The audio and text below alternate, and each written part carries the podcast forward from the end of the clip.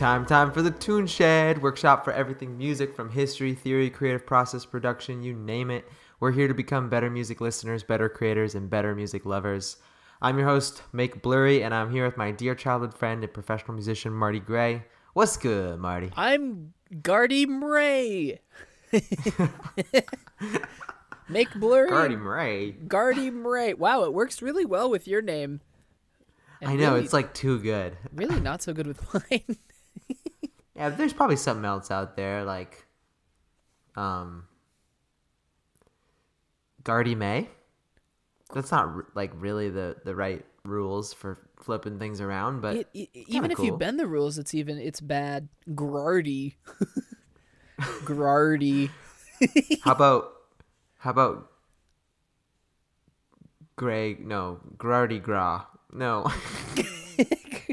My name Marty has too Gras? many R's in it. I feel like. Yeah, you're right. Ours ours cause difficulty. Yeah, ours are bad. What's up with you, man? What are you doing? Not much.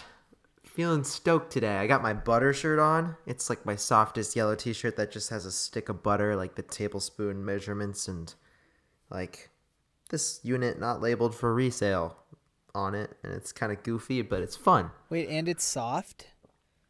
Yeah, soft you know when I bought too. it, I actually bought it for Halloween because I was being a butterfly with my partner. She was a fly, and I was butter.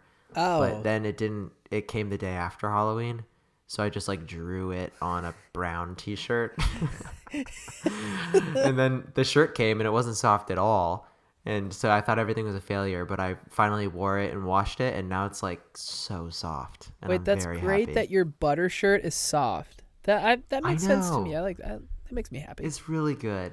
It's like you know, good things really do happen. Dreams really come true. My dream is good to stuff. have a soft shirt.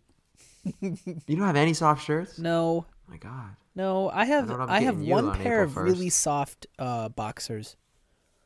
Ooh, that's pretty nice. It's good. So I'm Dang. I'm doing all right. You ever wear silk boxers? That's that. Those are the ones. those are the ones. I have silk boxers. Incredible. Oh, they. That's you, awesome. You almost feel like too spoiled. Like I don't wear them enough because I don't want to become complacent. Yeah, you know I used to have a pair, and I don't know what happened to them, but I'd like put them on. Okay, this is kind of personal, but like I'd put them on before bed, you know. Yeah. And then I'd just say to myself, nothing but silk touches his body. But just because I was only wearing the boxers and I don't know, it was just like a little moment of happiness. Yeah, um, you could really have like a little slice of the CEO life for a second. Yeah. I yeah.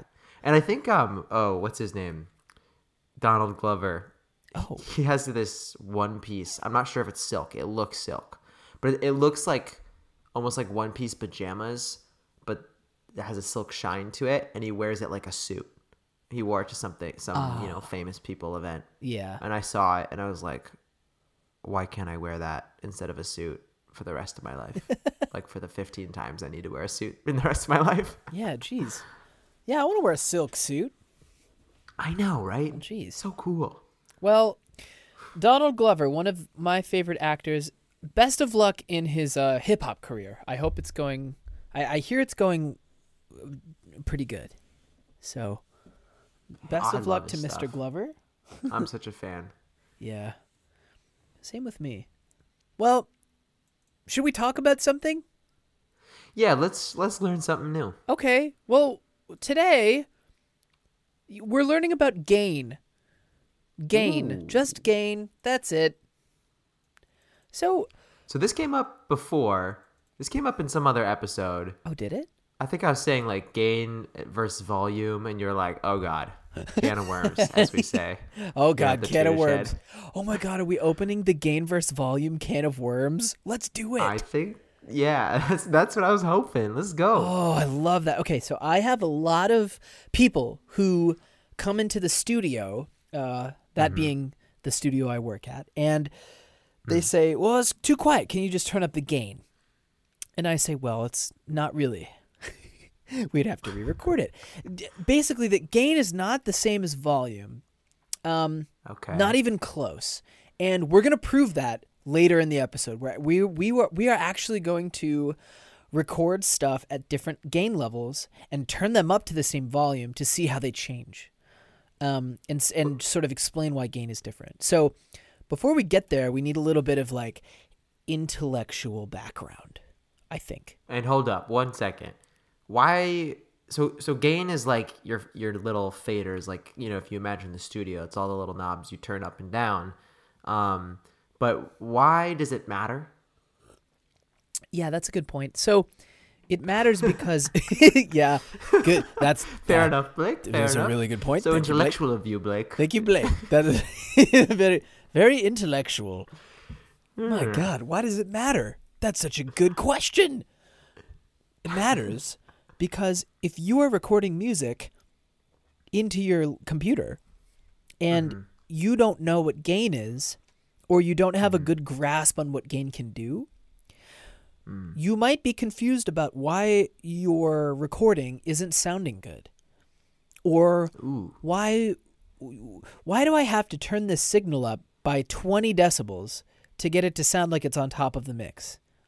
Or why why is my uh I want my recording to be like thin and quiet. So why is it so big no matter how much I turn it down? Both of those questions can be answered. Plus, So you're making, sorry, you're making stylistic changes with gain from the get go when you're recording. Like if I recorded, absolutely. Oh yeah. oh shoot, I made Yes. many mistakes. Yes. That's the thing. Gain is not some douchey audio engineering thing. It's not numbers. It can and should be artistic. And you should at least have a working understanding of how to gain stage effectively in your little studio, right? Gain stage. Gain stage. Gain stage, stage, stage. It's so important. Gain stage left. Gain stage right. Center gain stage, baby. I love it. Okay, this I didn't know any of that. I literally just thought gain was like how big or small a signal was, and I didn't understand that it had to do with like I just tried to make everything right. I thought it was like it's either a good setting or a bad setting. I didn't understand there was a stylistic part, which is like a huge breakthrough. Yeah. Yeah, the, and there, you're sort of right and wrong, right? Like there is a right and wrong answer, and there is a right way of gain staging, but there are Oh, ways that we can play with those rules, obviously. There's always ways we can play with those rules. But hmm. I feel like a lot of people who have a Focusrite 2i2 like I have, um, and I was using that primarily for so many years, a lot of people don't really understand what the gain knob does. And by the way, the gain knob is right next to where you plug your mic in. That little knob that makes your voice louder and quieter as you turn it up and down, that's a gain knob. That's a gain uh, switch. And every preamp has a gain knob. A preamp is something you plug a mic into to make the signal louder. Um, so a lot of people think of it as input volume, and that's sort of the nomenclature surrounding a gain knob, right?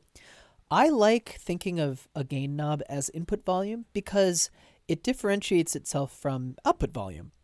You know, it um, output volume is the volume controlled by your fader if you have a board, or that little volume box in your DAW, right? Every DAW, you at the end of the uh, at the end of the track, you have panning, you have your volume switch that you can pull up and down. Um, you have your sends, you have your input stuff. It's all controlled in the quote unquote the the mixing area. Mm. And you know, that's the little volume box that everyone has. In Ableton it's a little blue box. Um, in Logic I think you can make it so that it's a it's an actual fader. But that's what the, Yeah. that's what the output volume is. It's the volume So after everything. Okay, so let me let me see if I can let me see if I'm understanding this correctly. So just to maybe So if you you okay, you have a you have a voice, you have my voice in your ear and it's going into a microphone. And in the microphone um, something is rattling around and sort of measuring my voice in some way. And then that gets transferred into digital, goes into the computer. Um but it needs to be amplified like you said preamp so because it, it takes that signal and, and gain or input volume is that right is what is saying how big that signal is amplified. Yeah. Yeah, exactly. And then And- in the computer, a million things can happen to it. The DAW processes it, whatever. And then output volume or like a regular volume slider is like how loud it might be when you, you know, play it and turn up the volume on your computer or something. Of course. Of that, right? Yeah. Yeah, and Okay. so you can imagine a test where we try and differentiate between input volume or gain and output volume or the fader. And we make a mm. really low input volume really loud and a really quiet input volume or a really a really high input volume really quiet. So we I can see, okay. test those two things and we can make them read at the same decibel level and see what the difference is. Because if Whoa. input volume and output volume were the same thing, and, and if there was no difference, then those two signals would sound the same, right? But they're not. But they're not, okay. and and that's why gain is important. Input volume, there there's a little bit of a nuance to it, right? Mm. And that's what I sort of don't like about calling gain input volume, because it misses it misses all the artsy stuff you can do, and it really kind of misses the way gain works in all of its nuance, right? So I love it. gain controls the it. volume coming into your box, sure. Mm-hmm. It changes the levels of mics and line inputs, right? If you plug a guitar into your Focusrite, gain will also change the level of your guitar. Um, but for the sake of today, let's just talk mics. Um, because there's a way that I like to think of mic gain specifically, and it goes like this. And, and this is my prepared Okay. statement. My prepared Oh, I love it. Okay. in in in italics. Mic gain controls the sphere of influence around your mic. Think of it as a cloud around your mic. The more you turn up the gain, the bigger the cloud gets. Right? And I say cloud because a cloud implies that the boundary that your mic hears isn't a thick wall. Right? In other words, your mic doesn't stop hearing your voice when you get a certain distance away from the mic, right? Your mic doesn't work like that. If you get two feet away, your mic still hears you, but it hears you quieter and more distant. Mm. Um, the volume and signal response is a gradient. It's not a thick wall, right? So it's not really a bubble that you should think about around your mic. It's a cloud, and clouds sort of get more dissipated as they um, get further away from the center of the cloud. Same with a microphone, right? Your signal and the way that the mic hears a source gets different the further away you get from it. And if you turn up the gain, that cloud gets bigger. Okay. So, for example, if I cranked the gain on my microphone right now, a car going by would be you get more information or sound waves back into the computer from a car going by than you would if the gain was really low, right? Because the cloud is bigger and the gradient extends a little farther, right? Yeah, that's exactly right. Hmm. And what's really frustrating for a lot of people is that different mics have different shapes, sizes, and gradients of this cloud, Whoa. right? That's what's so annoying to everybody and to a bunch of different people. So we will talk about the way that different mics respond next week. So next week we're doing a whole episode on mics. We're going to like plug it plug in a bunch of mics and I'm going to talk into each one of them and get further away and it's going to be great. Um, Wait, that's perfect. I know, right? What good planning. You planned it out two weeks in a. I'm so impressed.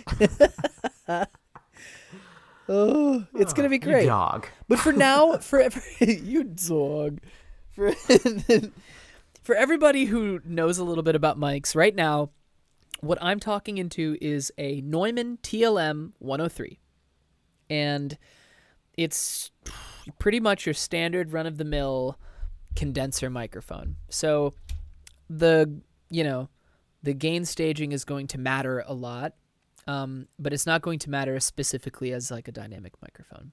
But more on that next week. All right. So really now, we should talk about how to gain stage. We should sort of do a quick tutorial about how to do that. So, right. some easy talking points here. If there's one source in a room, this is your protocol. And by one source, I mean one thing making noise with one mic or two mics in a stereo pattern. Right? Hmm. So if you're recording like a piano and you want it to be stereo piano, you would set up two mics, one pointed at the high end of the piano, one pointed at the low end, and you'd have a beautiful stereo image. But I, I still sort of consider that one source because you would usually gain stage those two mics the same way. So, I see. but honestly, I think for most of us, we're mostly recording vocals. So this is sort of like a one source fits all protocol. Perfect. So, if you are engineering uh, a performer with one source, let's say it's a singer, you would ask the singer to perform the loudest portion of whatever they want to record. So you would say, "Hey, uh, give me your loudest part," and then when they start singing, you look at the the output meter in your DAW, which is that little green line that moves up and down. That's your output meter. You want to set the gain so that the peak meter doesn't go past two thirds loudness at the loudest point. Does that make sense? Wait, wait, two thirds of what? Two thirds of the way up. Okay, so there's a the little green bar has like it turns red at the very top, right? Yeah, that's bad. So two thirds of the way, that's like sometimes there's a number like negative ten would be there or something. Yeah, right? and I, if I'm not mistaken, I think every DAW meters different.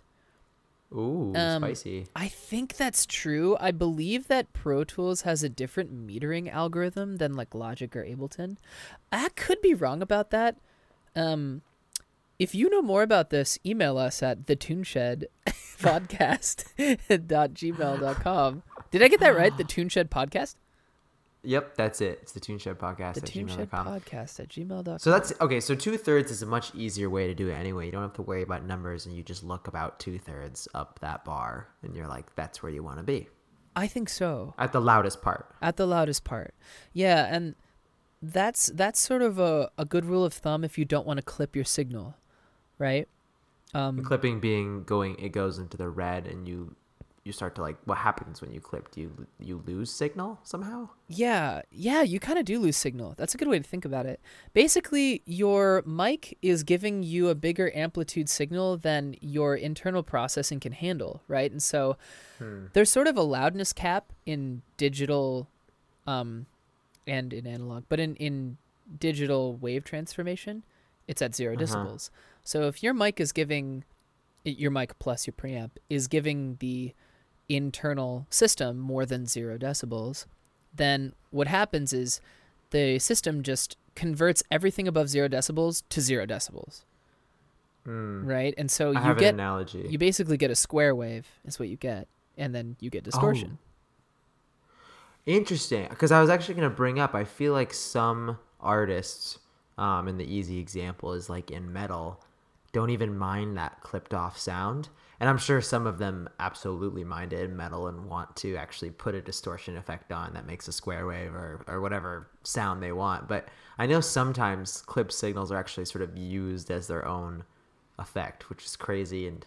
I feel like I would never do it, but Yeah. uh, I don't know if it's like bad for your hardware too. Um, oh no, that's not bad for your hardware at all. In fact, I Oh. have um, clipping your signal on purpose as an exception to this rule, which is what we were. Ah. Yeah, we were we were going to talk about it right now. You know what? Let's actually just get a bass guitar and clip the signal on purpose. Hold on. Yeehaw. Plug this in. While you grab that, Marty, I was gonna say, and I don't even know if you can still hear me, but I I, feel yeah. like a good a good analogy for um setting the gain too high is like like making a burger that's too tall for your mouth and your mouth is the microphone and like you can't you can't get all the different layers of the burger into your mouth in one bite like you're gonna miss something because it's too and i know it's not a perfect analogy but it's goofy so I yeah, I like that.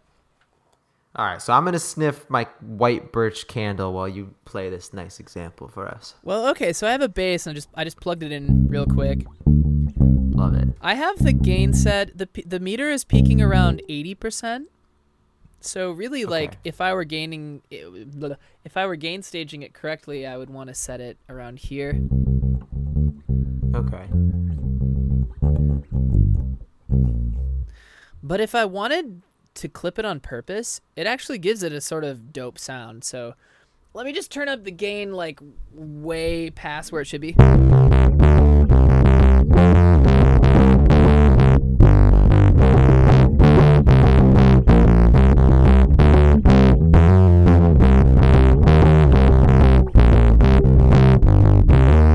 Sounds like every song in Scott Pilgrim versus the World. right. now, keep in mind there there are other ways to get distorted signals, right? There are ways to do it after gain staging. Um, but Uh-huh. if you know that you're gonna want to get that crazy distorted whatever I don't care signal, then yeah, turn up the gain too hot for sure. Wow. Why not? I love it. I love. I mean, I love that effect. I think it's really cool. Yeah, it And- sounds sounds cool. Sounds punk. It really, oh, yeah, hell yeah. I mean, there are other ways to use that too. Like, a lot of, a, really common thing that a lot of engineers do is they purposefully set the gain on their overhead drum mics a little bit too high so that it soft clips. Meaning, like, when the drummer plays a little louder, the drum Uh-huh. set sort of like distorts a little bit. Wow. Which is so really that just adds a little bit of intensity at the highest moments of the song, doesn't it? Yes, exactly. Especially if you use the right preamps. Um, Oh my gosh. God, it can. I think- yes, it can be a, just a be- a beautiful effect. I think I've done that. I was actually going to put out a little warning because, you know, in high school, I played drums in some bands, did some gigs, and sometimes it was live sound, but sometimes we were getting recorded too. And, you know, they'd do the thing, okay, test your snare drum, play as loud as you're going to play, you know? And of course, I'm sitting there kind of calm, just hitting the snare drum. They're like, is that as loud as you're going to go? Because they see me. I'm just like an angsty teen. Like, they're like, no, really hit it as hard because I need to set the level. And I'm like, okay. And then, of course, once the song gets going, I just start playing way louder. And I can just like see the engineers shaking their head and turning it down. it's like, Yeah. you got to know when it's a little angsty teen that just like put everything low. It's so true. And you gotta know when it's a rapper who's gonna get way more into it when the beat starts. yeah. yeah. Which is super interesting. I feel like it's super interesting as a, you know, obviously you have a lot of experience as a studio engineer. Like, you kind of got to read the room to make the track right. Yeah, that's that's super true. You know, and working with artists, um, you sort of come to expect some sort of behavior from certain kinds of Mm. performers, right? Like singers of ballads do this thing where they um they spend two or three verses really quiet and then they'll randomly get super duper loud. And so it's really Ballad tough to gain stage for that, right? Because if they're singing quietly, you're going to want to turn the gain up a little bit. But then when they sing super Mhm. loud, you're going to want to turn the gain down and that's going to change the sound.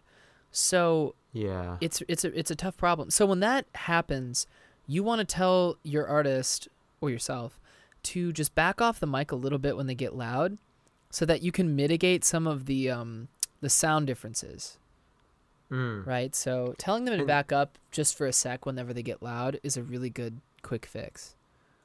And actually, that's something you'll notice. Actually, I think I first learned of microphone technique as a concept from you. But you'll I've noticed it, you know, you watch a video of any famous singer and what do they do when they hit the the the highest note, which sometimes is louder or just the biggest note in the phrase? They back away from the mic. They turn their head away. And it's like it's an expressive thing, yes, but there's a lot of like setting the distance from your mouth to the mic which helps keep that level right. Oh yeah, there's And a ton. Obviously, you know way more than about that than I do, being you know such a good singer. Um, Yeah, but, but- yeah, how, like, do you have to practice that? Yeah, you're right. And like you kind of get a feel for it just be- just from listening to your own voice in your monitors for so long. Oh. You know, yeah. you really do get a sense of like, because that's sort of what a compressor is supposed to do, right? It's a compressor is supposed to make your quieter parts a little louder and your louder parts a little quieter, Mm. so that you sort Mhm. of appear the same volume throughout. Yep. And you're sort of self-compressing if you back away from the mic a little bit, um, because a, a really a compressor can only do too, so much, and yeah, Yeah. Yeah. That's interesting. I mean, I always think of actually a compressor like a little gnome behind the studio, like knowing exactly what you're gonna do and like riding the fader and just like turning the the gain like up and down, or I guess it'd be the volume up and down, right? You know, that is sort of what a compressor does. a little bit. It really is So- like auto riding. okay, scr- scratch out that little uh, the episode about compression that we're gonna do because I think that covers it. You just solved it. Yeah, you just fixed it. the the other exception to the rule that at least I can think of right now is if you are purposefully trying to capture a quote unquote thin sound or a less full sound, um, Hmm. turn the gain down a little more. Like if you want to capture like a roomier percussion sound for whatever reason and then compress the heck out of it to make it sound weird, you would play with that in the gain stage. Like that's something you could play with for sure. Um, Hmm.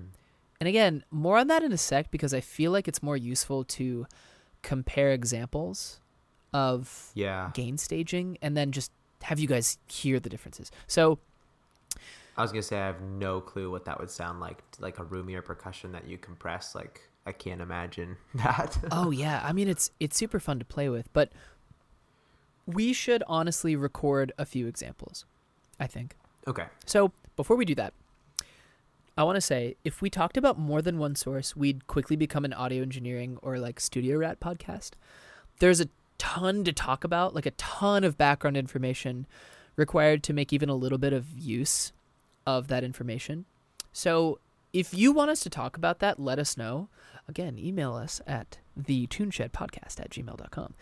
Um, we could honestly do a drum miking episode. I feel like a lot of people would really love to know how to mic a drum set.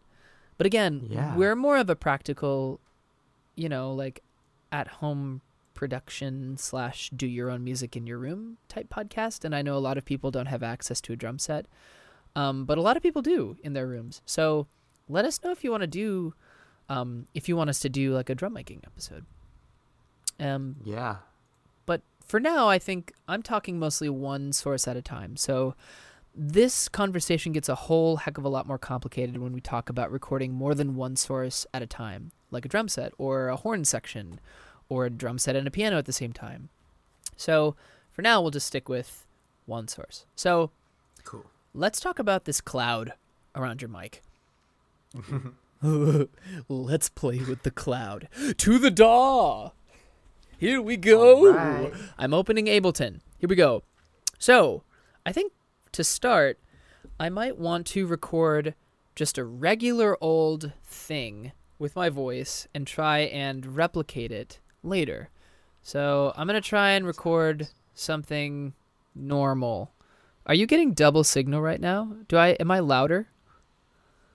Uh, I don't think so. Wait, Okay. maybe. Am I louder right now and now I'm and now I'm quieter Yeah. right now and now I'm Yeah, louder? Okay. yep. Okay. So I have a ta- I have a little talkback channel that I'm using. So I'll mute the talkback channel when I'm recording examples. So here I go. I'm recording. This is my uh-huh. recording. This is my voice. This is a gain stage example.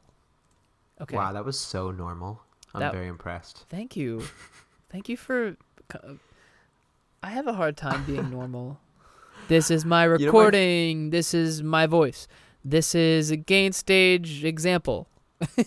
okay. It actually sure. is. It actually is quite. I was making a joke of it, but you know, don't feel bad. You're good at it. Okay. Well, that's good. Uh, because I, I, I want this to be an objective science experiment. Gee dang it. Okay, now let's go. Uh oh. Oh, geez. I think. You're back. I'm having I'm having trouble with all these buttons. Let's go to another track and record the same thing with higher gain. So let me let me turn up the gain. So let, let's like soft clip actually. Let's ba ba ba da da da da da da da. Here we go. So I'm soft clipping. You can probably hear a little bit of my computer fan, honestly. Um, what did I do last time? This is my recording. This is my voice. This is a gain stage example. Okay. This is my recording. This is my voice. This is a gain stage example. Wow, Okay. nice rhythm there. Thank really you. Good rhythm on the the stage example part. I was like, that's gonna be tricky. You kind of hesitated. Did I get close? Yeah, I think you were close. Okay. Alright. Okay, so obviously we're stuff. clipping this signal that we had. Um Mhm. Here's the signal we just recorded. This is my recording. This is my voice. This is a gain stage example. You can especially hear it on gain stage. Gain stage. You hear that buzzing? That's Yeah. that's um that's clipping. That's what the track. If you zoom in on the waveform, it looks like a square wave because the input signal is too loud for the program to handle. So Oh. you would think.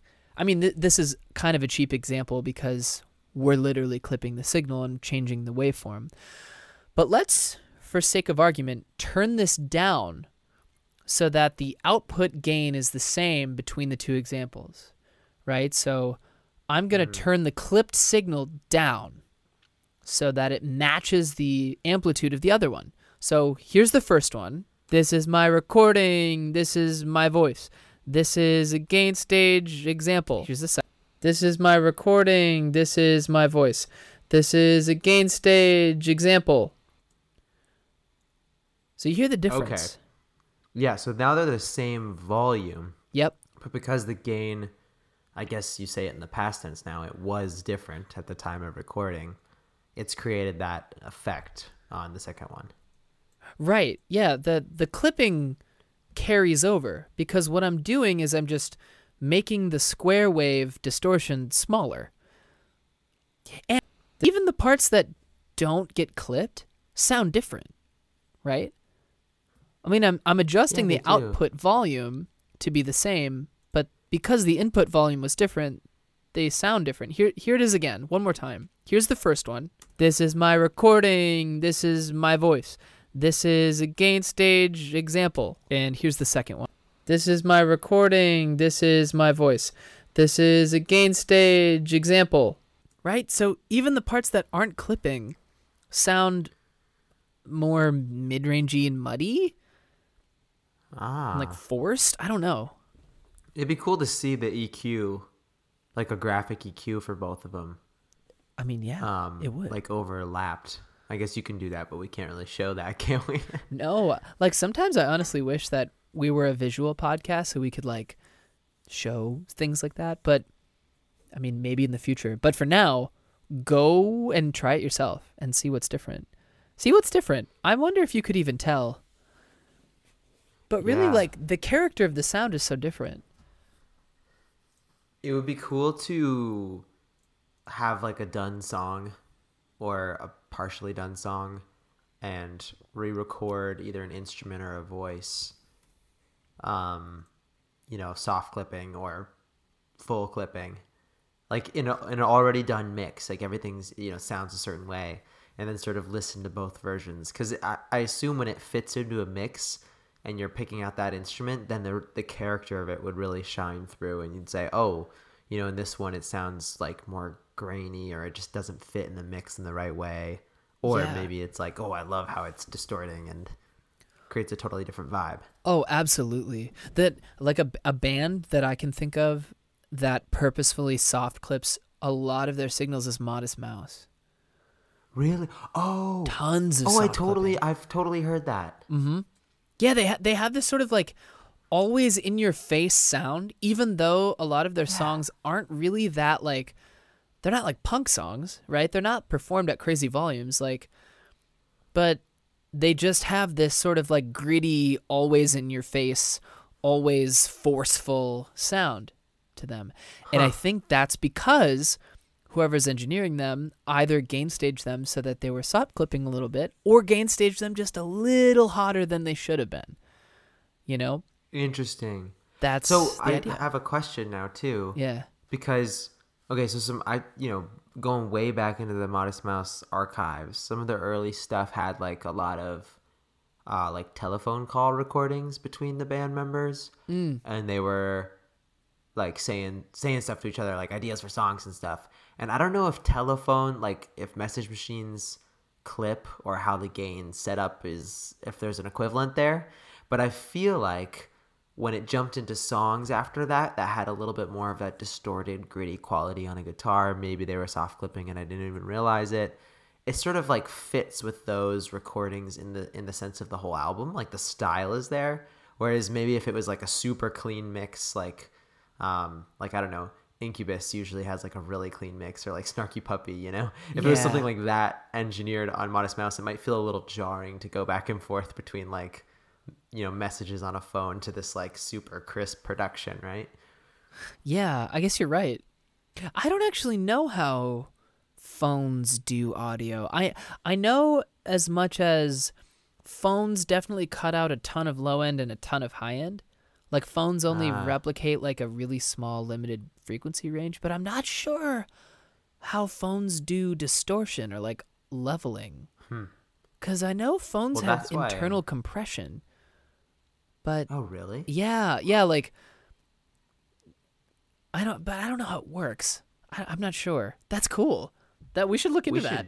check that out yeah because like going back to our old like hold music is terrible comment like no wonder Fur Elise sounds terrible when you roll off the entire top end, the entire bottom end and then it's Yeah. compressed weird Oh my you God. know? Now that I'm thinking about it, like I'm sure there's compression. Now that I'm thinking about the last time I heard Fur Elise, like in a hold line, it just sounded like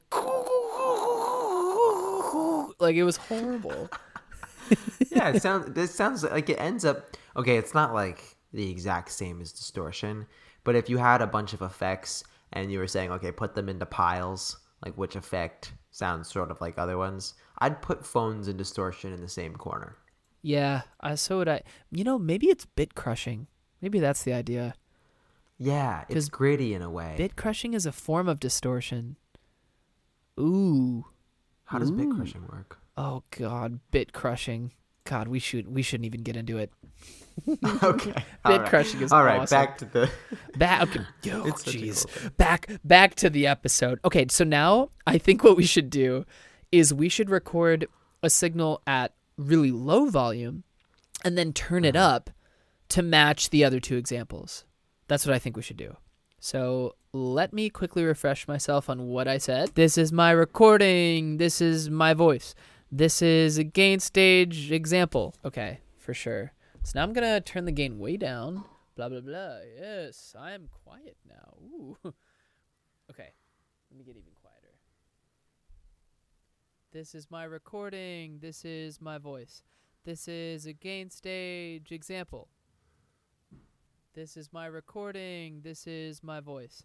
This is a gain stage example. Okay. I'm back. oh my gosh I'm uh, oh sorry. okay, I'm back. That was the that was the accidental double signal. i Okay. love it Let's speaking listen. of clipping Yeah, jeez. Okay, let's listen to the original and then the quiet version without volume, mess without messing around with the volume. This is my recording. This is my voice. This is a gain stage example because that's the original. Now here's the quiet one. This is my recording. This is my voice. This is a gain stage example. Okay, now let's turn up the quiet one so that it matches the output amplitude of the other one. all right Okay. Peaking at the same exact volume. Okay, so here's the original again. This is my recording. This is my voice. This is a gain stage example. Here's the quiet one turned up. This is my recording. This is my voice. This is a gain stage example. Okay, not too different, right? hmm. yeah not bad Pretty similar. Listen to it again though. This is my recording. This is my voice. This is my recording. This is my voice. So I just played both of them next to each other. One more time. Here's the first one, and then I'll play the second one right afterward. This is my recording. This is my voice. This is my recording. This is my voice. Okay, those are the exact same peak amplitude. They, Huh. they both peak at negative seven. So did you? Kind of he- interesting. I feel like the second one is crisper. Mhm. I don't know. It's more gentle. I feel like I can feel your, or maybe it's just because you had a breath slightly different. Although again, kudos. They sound like exactly the same. I can't believe you said the exact same rhythm and pitch and all that. It's very impressive. But I feel like I, I felt like a little bit of a breath too. But I wasn't sure if maybe the other one didn't pick up on that. I don't know. Yeah, It just feels a little crisper to me and like gentler in a way. I think it is gentler. I like gentler. It, to me, it sounds um like it sounds like the high end isn't quite as bitey.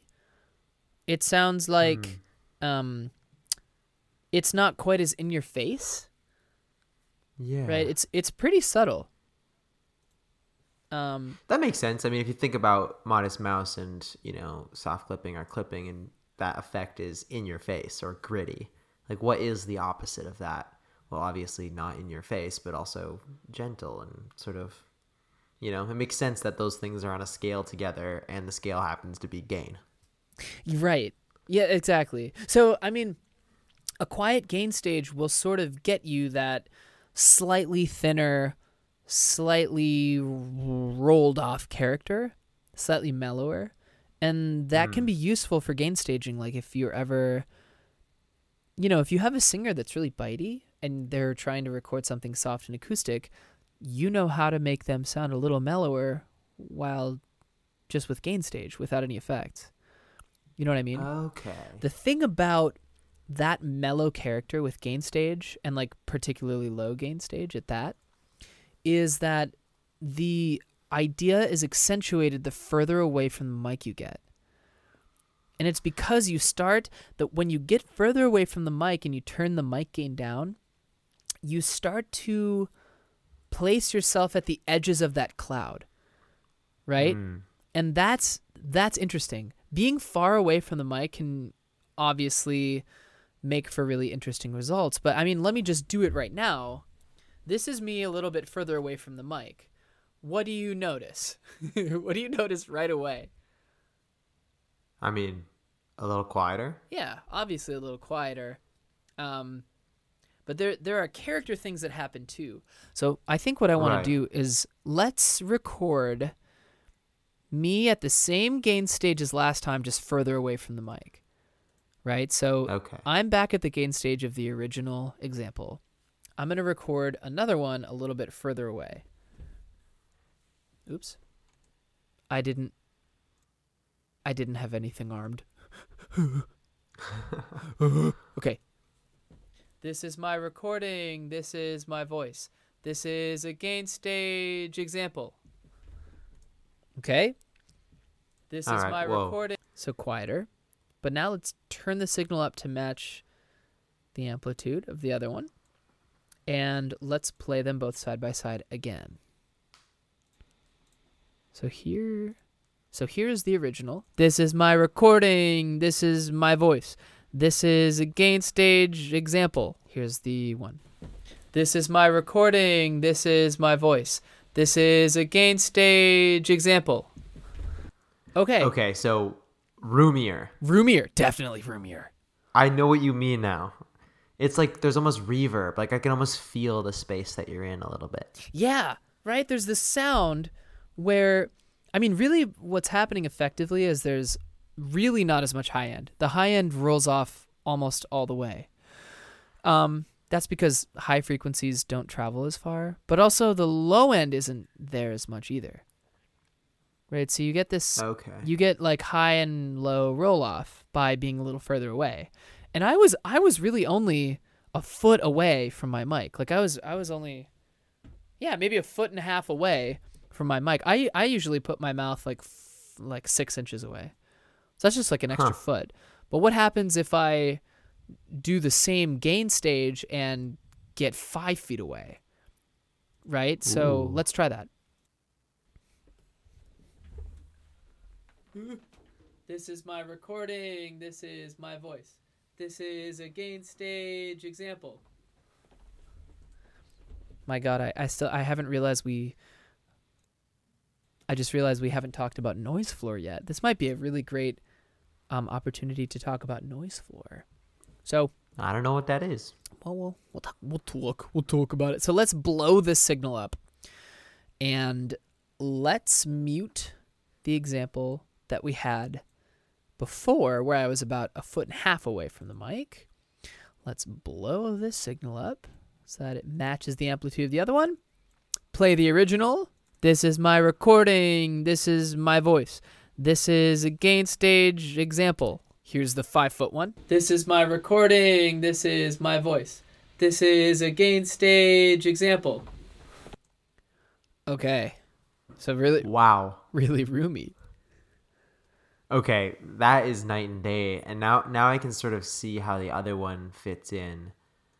Okay, so I guess I'm sorry, I'm conceptualizing this and trying to put it together, um, in in a way to think about it. So, tell me if this is right. So every audio signal has a bunch of information and frequencies. So there's really high pitched things in my voice, and there's really low pitched things in my voice, and everything in between.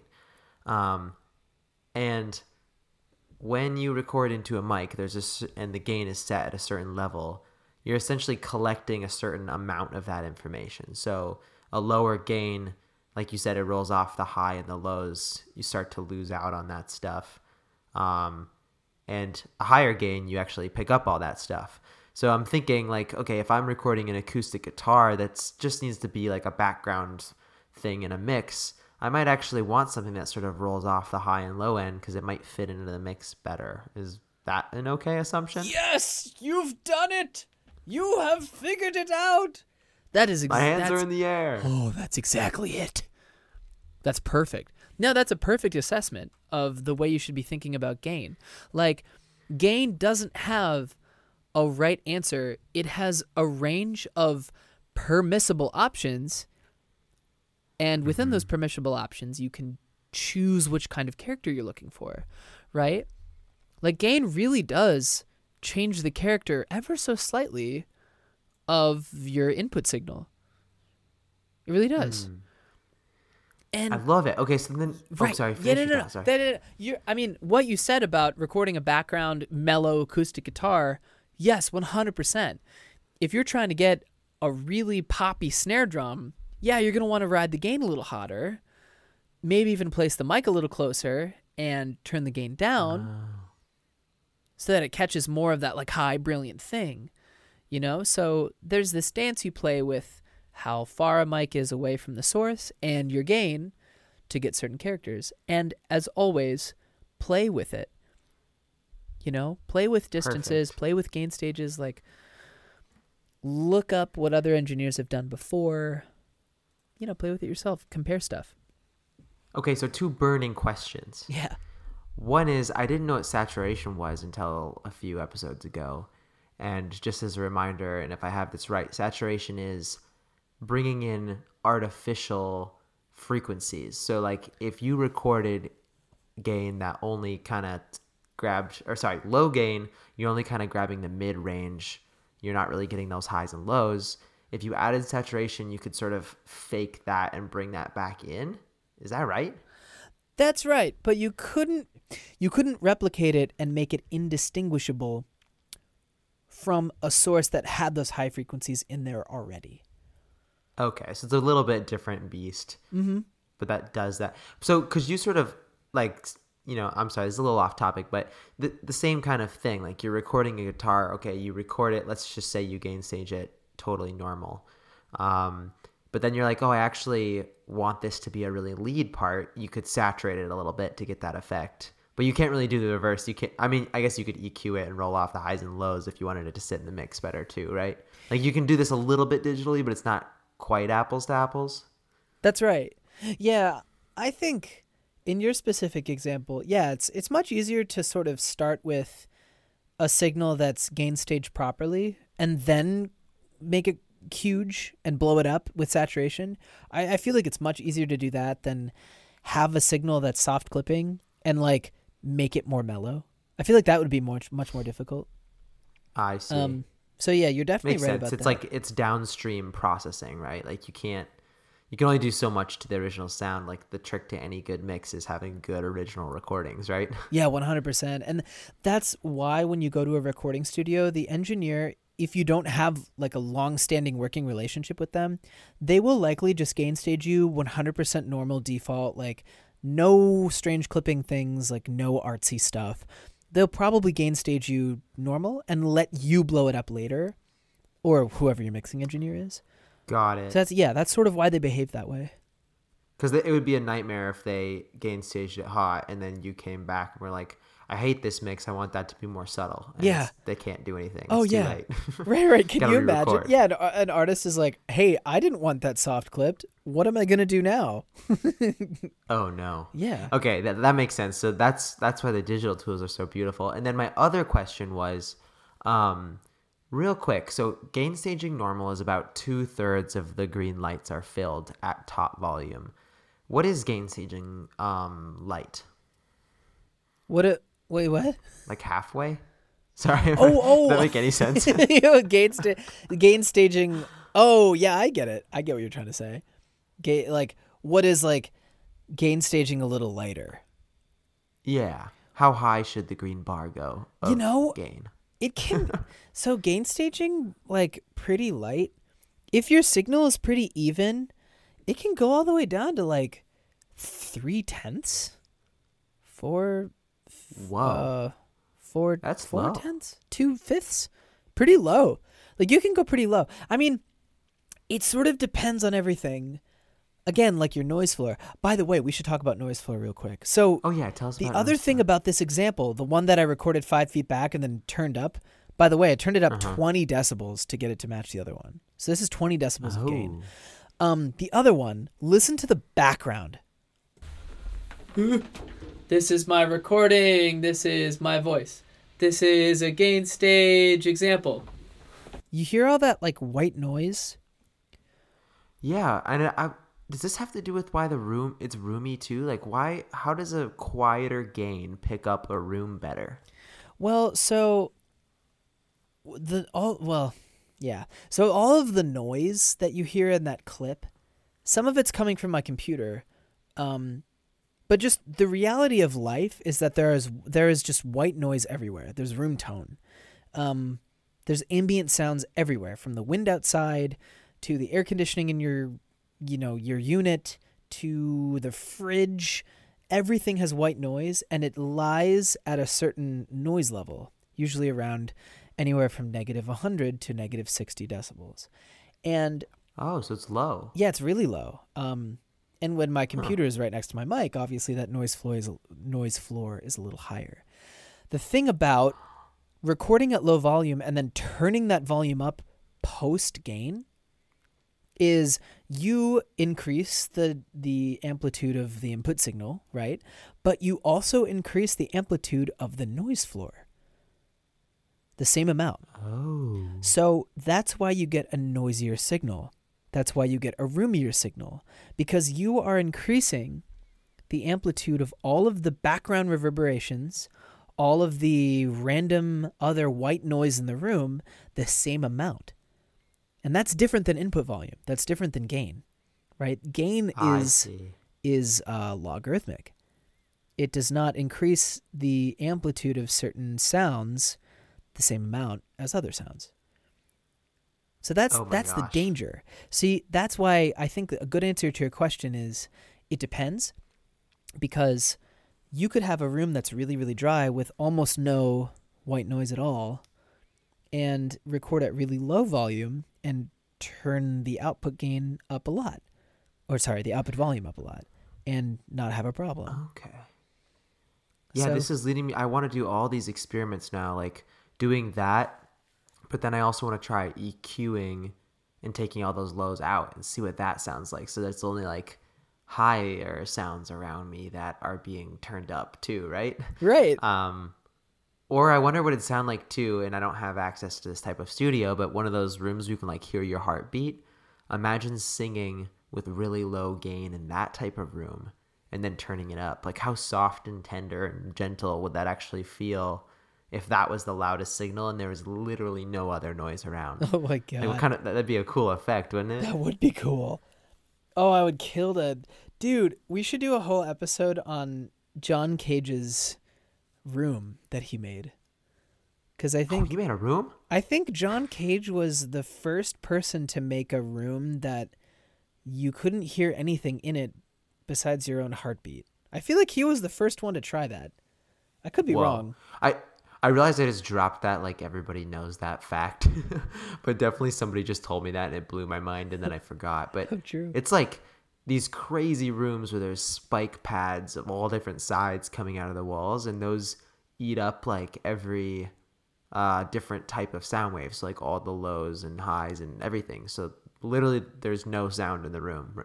Is that a good description of how it works? Yeah, that's a great description. Yeah, the whole idea is like you are constantly surrounded by sounds. There you do not live a second of your life without some sort of audio coming into your ears. Even when it's quote unquote silence, there's always some sort of noise. Always. So a good point. yeah, John Cage wanted to make a room, or you know, whoever did it first wanted to make a room where there it, it was scientifically designed not to let any sound in and not to let any sound out. So crazy. I would love to go in it. Is it in a museum or something? I don't know. it should be in a museum. I don't know if it's in a museum, but uh, someone told me that people who tried to go in this room like quickly went really crazy. I want to go crazy. It's like a sensory deprivation chamber. I want to try one of those too, where you like float in salt water. That's your body temperature. oh, I, I have like- tried one of those. You have? How cool is it? It's cool. It's really cool. It's cooler than you would think. Like it sounds kind of it sounds kind of hippy dippy, like you know, like ooh spiritualism. but does your brain just go crazy because all of a sudden it has nothing to like pay attention to? At first, it definitely does, especially because like I'm just a constantly distracted person because I own a smartphone. You and me both. Yeah, yeah, where I'm just like constantly entertained, and from the minute I wake up to the minute I go to bed. So at first, being in that tank sort of makes you, it makes you go like a little bit haywire. But Yeah. yeah, then yeah, it's it's a nice little like attention reset. It's pretty nice. Huh. I I recommend it. So, actually, I just had another thought too about how our senses work. um, you know how when you sm- like, okay, I just had this thought about my cat the other day. My cat is really good at smelling. And sorry, this is a bit of a tangent, but I'll, it'll come back together. Trust me. um, my cat's so good at smelling. He can like pick up fish and just, he'll just start sniffing, and then all of a sudden he'll like slowly find his way to the fish, right?